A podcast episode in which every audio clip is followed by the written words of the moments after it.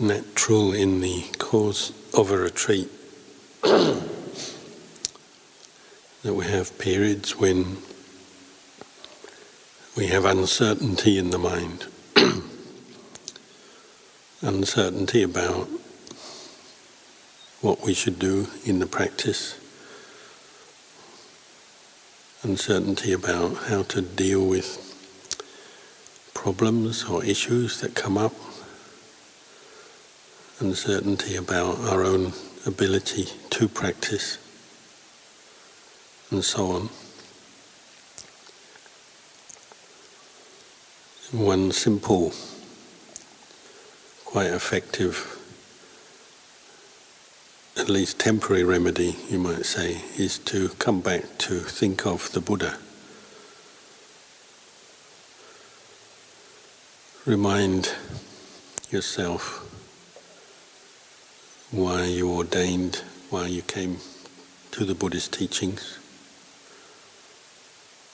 Remind yourself who the Buddha was, what inspires you about the Buddha and the qualities, the wisdom, the compassion.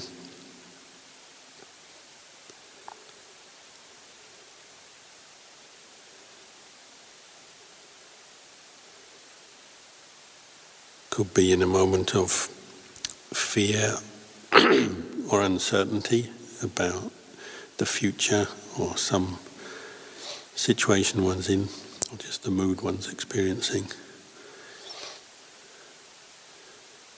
And the Buddha said, when you're afraid, just think of his name or recite his name. So we have the name Buddha or Buddha. And if nothing else, it cuts through the mental proliferation we might be experiencing at that moment. If you put your mindfulness on Buddha, then at that moment the mind can't spin off into other kinds of mental proliferation.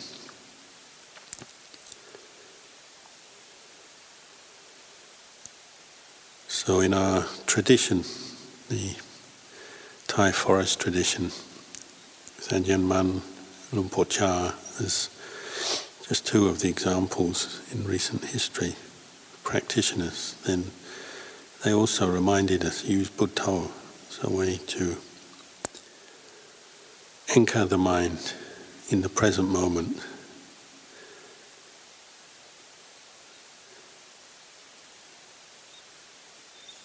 Often one can see very quick and amazing results in just calming the mind down from various moods of emotions that have arisen. And also, it tends to start to flood the mind with a sense of more confidence and stability, what we were lacking previously reflecting on the Buddha, the qualities of the Buddha, reminding ourselves of our original teacher. And as Buddhist monks, we're sometimes referred to as sons of the Buddha. This can warm the mind and the heart very quickly and send it off in a different direction, even though there may be a lot of mental proliferation, even stress or suffering. It will tend to steer the mind away from that and into more wholesome, what you might still call proliferation, sankhara, mental formations, but in a more skillful way starts to brighten the mind. And it's from that we then may be able to reflect more deeply on our experience at that time and see it more objectively, understand better what's going on. Maybe see our thoughts as just thoughts arising and passing away, or emotional experiences doubts or worries that seem very real and important, might start to shrink, and we can see them more as just what they are, just mental states coming and going.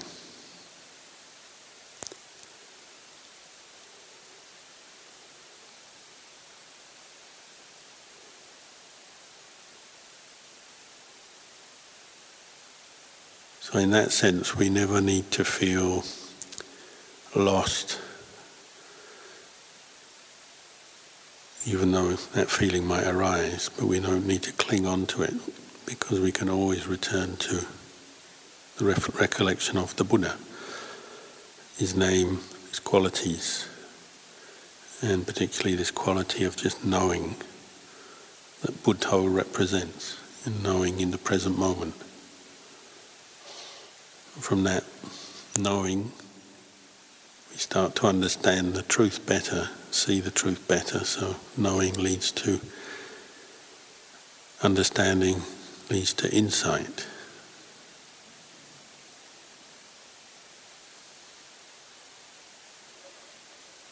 Insight into the Dhamma. And the Dhamma means the way things are, which so often our mind is far away from as it gets caught into our mental constructions, proliferations. But bringing the mind back to Buddha brings it back to the Dhamma. We start to see things as Dhamma rather than from our old habit of self view Ever since we've been born, we've fallen into this habit, the delusion of self. And unless we've been very fortunate to have heard the Dhamma from an early age, which for most of us I think is not the case, we've tended to interpret all our experience from this sense of self. It's been reinforced by the people around us and our own ideas and thinking. So all our sense contact since we've been born, sight, sound, taste, smell, touch, and all the ideas, concepts that pop into our mind, have always prompted sense of self. This is me, mine. This belongs to me. This is who I am. And that's where our experience of stress and suffering comes from because it takes us away from the Dhamma, from the truth. when we don't see the Dhamma, we don't see the Buddha. We don't see the Buddha, we don't see the Dhamma.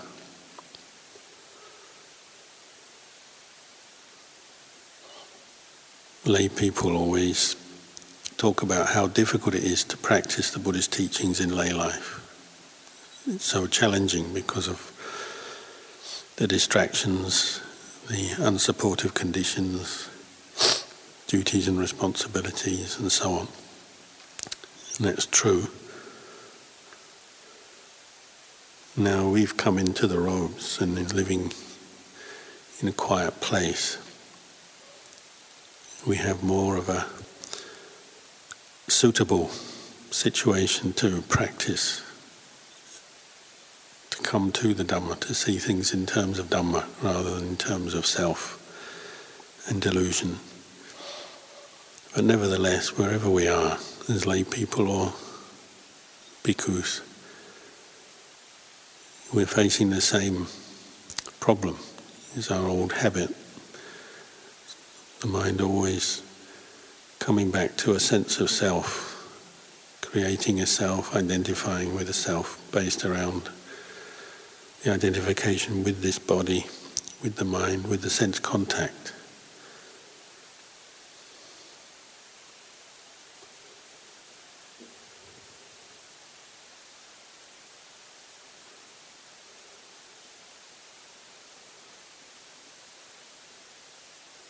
We can all remember when we were lay people and how you just go along with, with the habit. Always identifying with our possessions, the place we live, the people around us, family, friends, as these are my family, my friends, my belongings. And then on to the more subtle levels of my thoughts and feelings, my views, my opinions, what I believe in, what I think is right and good, what I think is wrong. We've been doing this for a long time. And now we have an opportunity to really look at this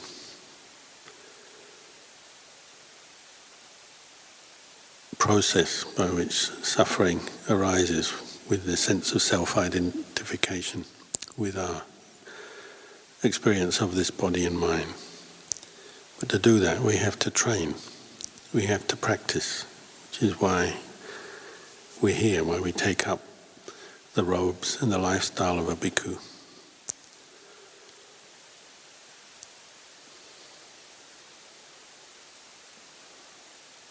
They say if we don't train this mind, then it's like living in a house with a leaky roof. You can live live there, but it's not comfortable. It's not convenient. Living in a human mind with a human mind that's not trained, you can do it, and millions and billions of people do. But it's not convenient. meaning it's subject to stress and suffering because we don't understand the truth. There's always things going wrong physically and mentally. There's always a sense of things not being right. In short, we might say there's always a sense of dukkha. Keep returning to this sense of dukkha. The wise ones are the ones who have an intuition that there is maybe a way out. And if they're lucky, they come to meet with the Buddha's teachings. But for many, they don't have that intuition, they just follow along. And rather than seek a way out of dukkha, just try and do the best they can. Especially nowadays with the material wealth and developments in the world, then a huge number of people, particularly the affluent members of society, spend their days, their time trying to minimize the dukkha, avoid the dukkha as much as they can through developing different ways to um, experience sen- sensual satisfaction, if only momentarily, but never achieving what they really set out to, to to achieve. All that the world can give us in this way the happiness of the senses, the wealth, the reputation, the fame and the fortune, the good health, and the different kinds of pleasure. We we probably all understand now that's limited, unreliable. However much you chase after it, it never lasts and it can never be truly satisfying.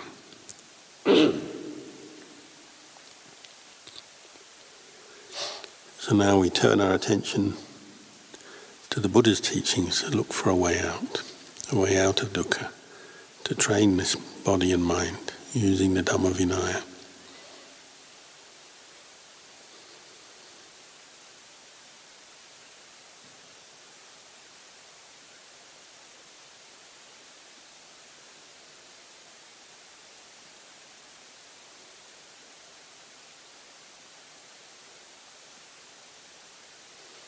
really we're very fortunate because we do have a system of training that's structured, it's been explained well, it's been explained better than anything else in the world. It's the Svakkhato Dhamma. We have the sutras and the Tripitaka and the Vinaya available to us, and we have living masters like Luang Por Chah and Luang Por Anan who can explain the way of practice, those who have actually found some true peace, true understanding from the practice can help to explain to us. So we have a system of training, that's our good fortune. It's up to us to incline our minds towards it, to make use of it.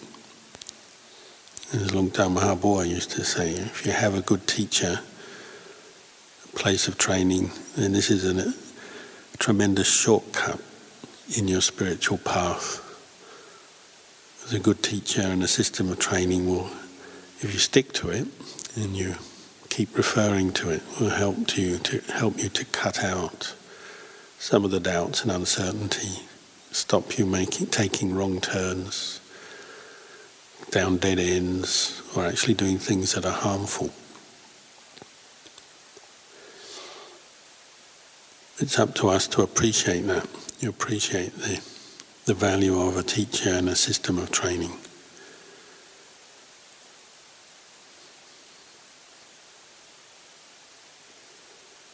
Often, as we come to the practice, because of this habit of always seeking sensual pleasure and trying to just temporarily escape from dukkha, we often are a bit reluctant to commit to something that seems structured, a system. You know, the very doubts that cause us suffering often make us hesitant to commit to the practice. But the more we get caught up into the doubts and the hesitancy, then the less we can get back from the practice really, if we do anything in the practice of Dhamma Vinaya, the more we can commit to it, as they would say, 100%, then generally you find that's the way you get more back from it. In Thai, they have that phrase, um, sakdewa, which I often talk about. Often they use it when we're reflecting on things to say, just to see feelings as feelings or see the body as body. It means sakdewa means just or merely. They have another way they use it. They say when we come to practice the Dhamma Vinaya, follow the way of training, learn to meditate. It's very easy to have a attitude which is where we're just doing it in a kind of perfunctory way, casual way. And they use this phrase, sakdewa, so sitting meditation, just sitting, meaning just casually sitting there, the body sitting there, but the mind is not really putting forth effort. Or doing chores, or doing chanting, or different aspects of our daily life. Often you'll notice how there's not really a commitment to it as a way of training. It's just passing the time or just doing it to get rid of the, the duty that lies before one, to move on to the next thing. Maybe we have preferences, what we like, what we don't, and so the parts of the daily routine or the parts of the practice we're bored with or don't like, then often we just want to skip over them. But then we're losing out on the value of having a structured system of training. the more we can appreciate that every part of the training has some value, has some meaning, then you start to appreciate how you can really can change your experience as a human being. Open your mind up to the truth, bring up mindfulness and bring up wisdom. But we have to have that sense of commitment. even a simple act like, say, bowing to the Buddha if done mindfully with commitment, then it immediately will bring up some wholesome, skillful states of mind, bring up mindfulness, cut through some of the mental proliferation. Even you know, vacuuming my floor, sweeping a path, the same.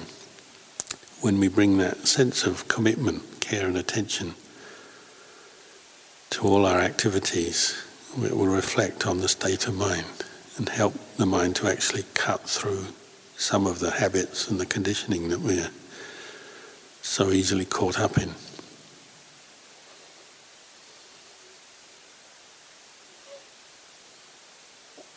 Ajahn Chah used to say when we're caught into the more kind of unmindful daydreaming type of states of mind, where we're not really fully aware, fully committed to what we're doing.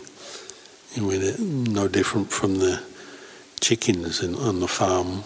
You see the farmer bringing rice and think, oh, this farmer loves us. And they gobble up the rice, but they never realize he's just waiting and weighing them up for the day when he'll slaughter them for food.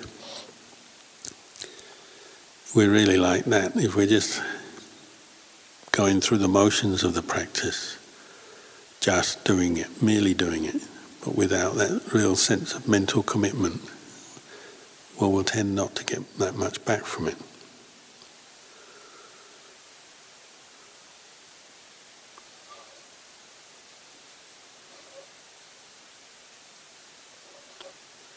Often, when we are caught into uncertainty and doubt, then we tend to focus on what's wrong with our practice or how we feel we're not achieving anything or what we should be.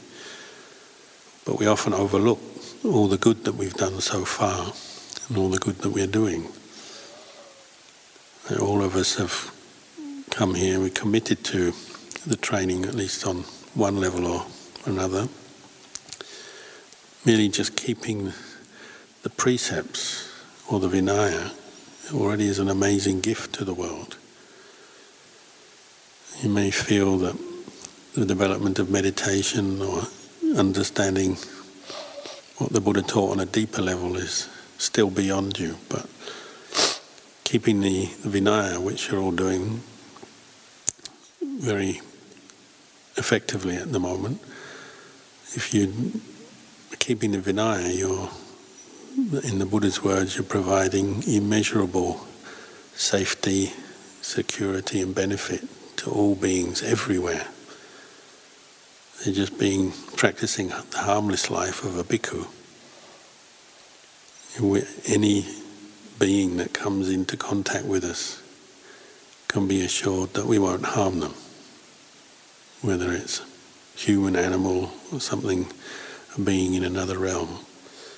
As long as you're committed to your precepts and the Vinaya, then that's the gift you're giving out to the world and then you get a share back from that. And you share in that happiness and that safety and security you're generating. The same with all the other aspects of the Vinaya you're keeping.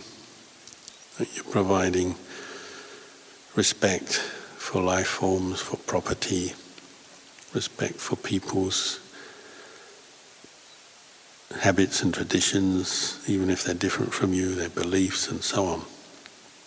You know, bhikkhu stands for harmlessness, non-violence, humility, patience, and so on.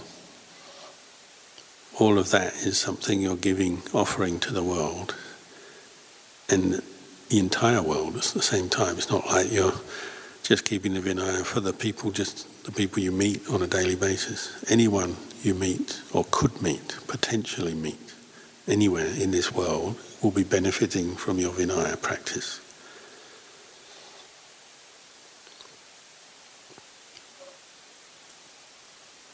These kind of reflections help balance up the mind when we think about what we're doing and why, and sometimes get caught into self criticism or self doubt. You can reflect, you know, every day since you've been ordained. You haven't killed, you haven't stolen, you haven't, uh, you've been celibate, you haven't got drunk, you haven't told lies or abused people. This is an amazing gift to the world. The longer you do it, even if nothing else happens in your life, that would be something that would always if you're mindful of it and aware of it, always be a source of happiness, inspiration to yourself. More importantly, it provides a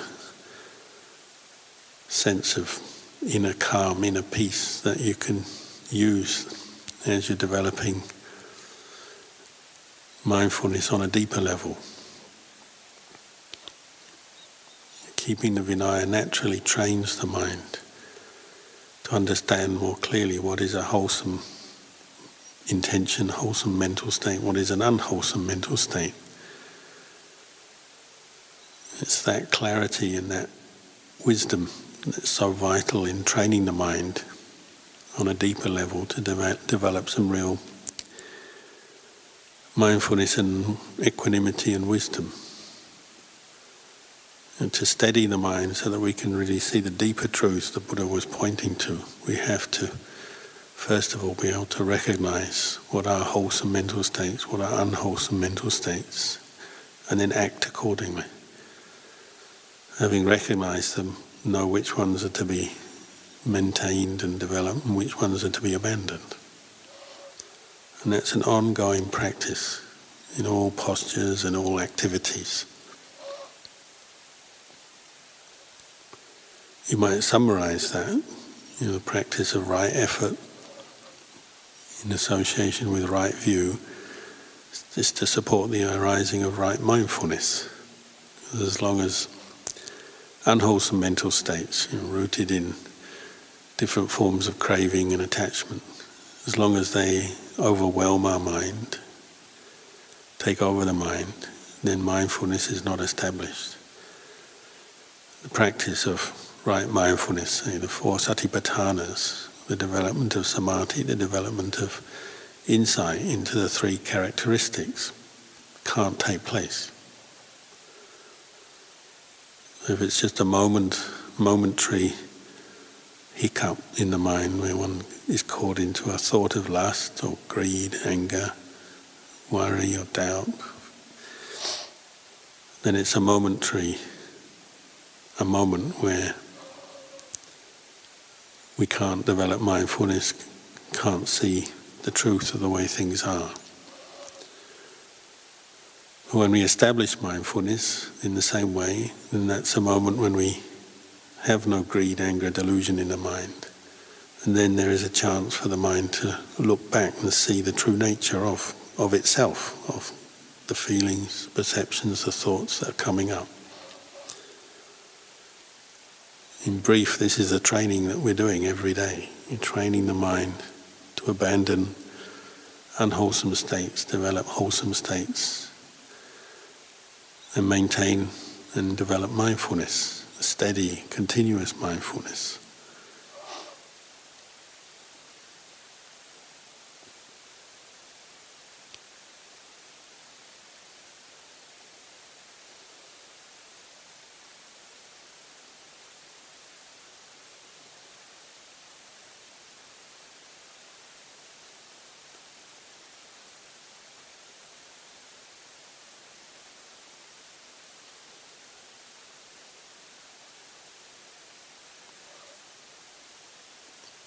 Nature of craving, which is the main obstacle to this, is that it, it's what the mind is used to, falling under the influence of craving. We've been doing it for so long that it really takes effort, takes this commitment, this determination to, you might say, struggle with it it's a struggle. Craving is the way of the world, what we're used to, what we've followed for so long. Now we're training in mindfulness, the way of the Buddha, the way that leads to liberation. It's a struggle between the two. And that's why even practicing the Dhamma in this way, we find often we find ourselves sometimes mentally drained, sometimes physically drained, sometimes just frustrated with that struggle. So we have to know how to keep arousing the enthusiasm for the practice, to keep going back to our reflection on the Buddha and our teachers and the purpose why we came here, why we came to do this. Keep arousing some energy and enthusiasm for this struggle. There's no way around it. If you're used to reacting to things with greed, anger, delusion, then to change that mm, requires a lot of internal energy, internal commitment to bringing up mindfulness and then reflecting on our experience. You have one moment of craving arise. If you can follow that up with another moment of mindfulness, and that allows another moment of wisdom to arise. To look back at the craving and see it as impermanent, as not self. If there's no effort to establish mindfulness, then the wisdom can't arise. So the craving wins, takes over the mind, strengthens itself and reinforces itself. You notice that's happening all the time. As soon as we let our guard drop, we relax for whatever reason, whether it's an excuse or we're tired or distracted. As soon as we let the guard drop, then craving will come back in different ways, over and over again.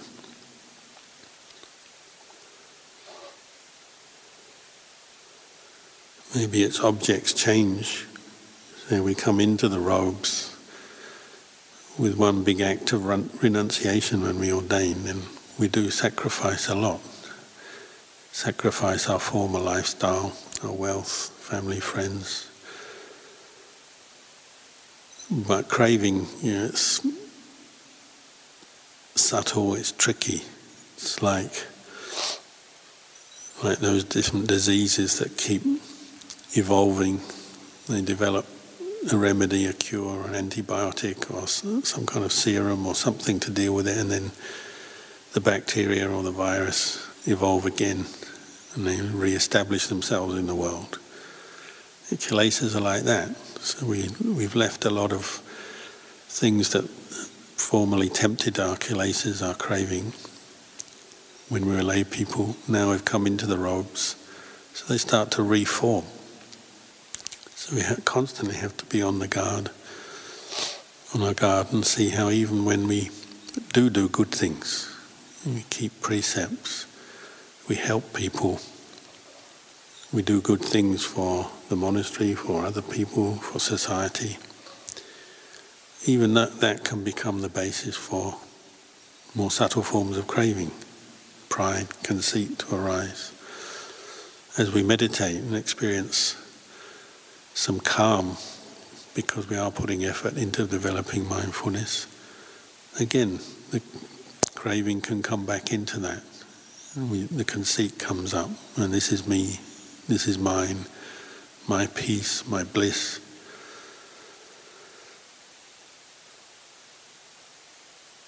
So we have to find some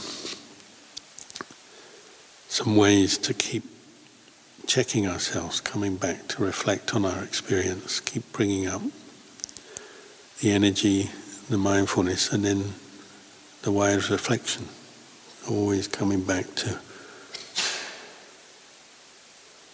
always always coming back to reflecting on the three characteristics.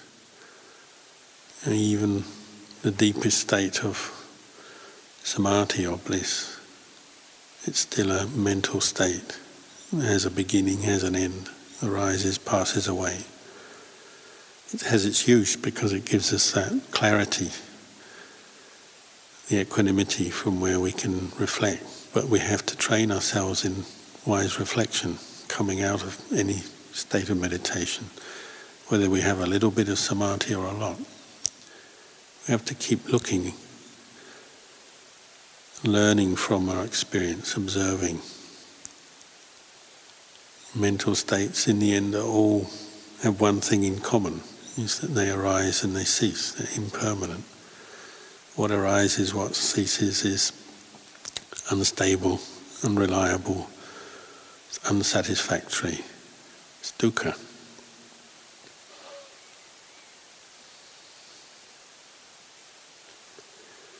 But when we apply the three characteristics to our experience, this is what liberates the mind because it knows this is the way things are. And this is where the mind sees the Dhamma, sees the Buddha.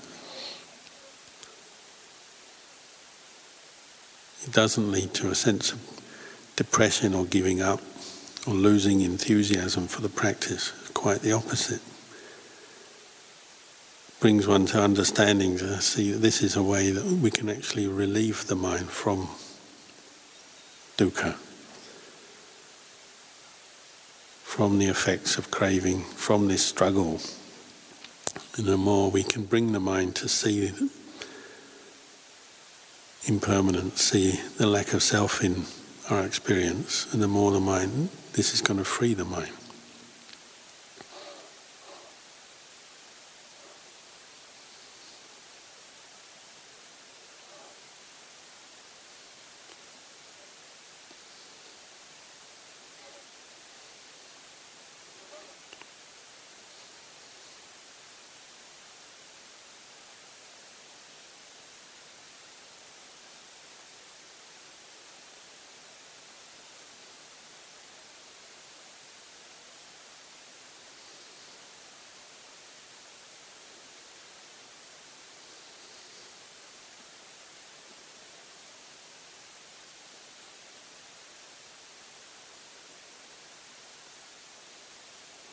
As we keep practicing.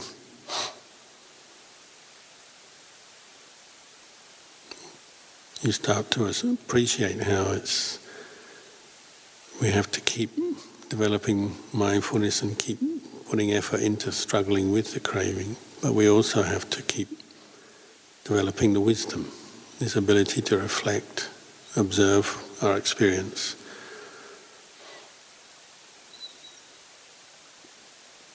You might say, say these are the two different aspects or two different parts of meditation the calm and the insight. And both need to, we need to develop effort in both. Most people find you know, the intellectual side of Buddhism is the, the bit that attracts them. We can read, we can listen to talks, we can discuss the Dhamma. And it has its benefit, but in the end, the kind of wisdom and understanding the Buddha was pointing to comes from experience. It's not something we can just reason or come to understand through thinking alone. We have to develop mindfulness and the states of calm as well. In the end, we have to develop these two things together.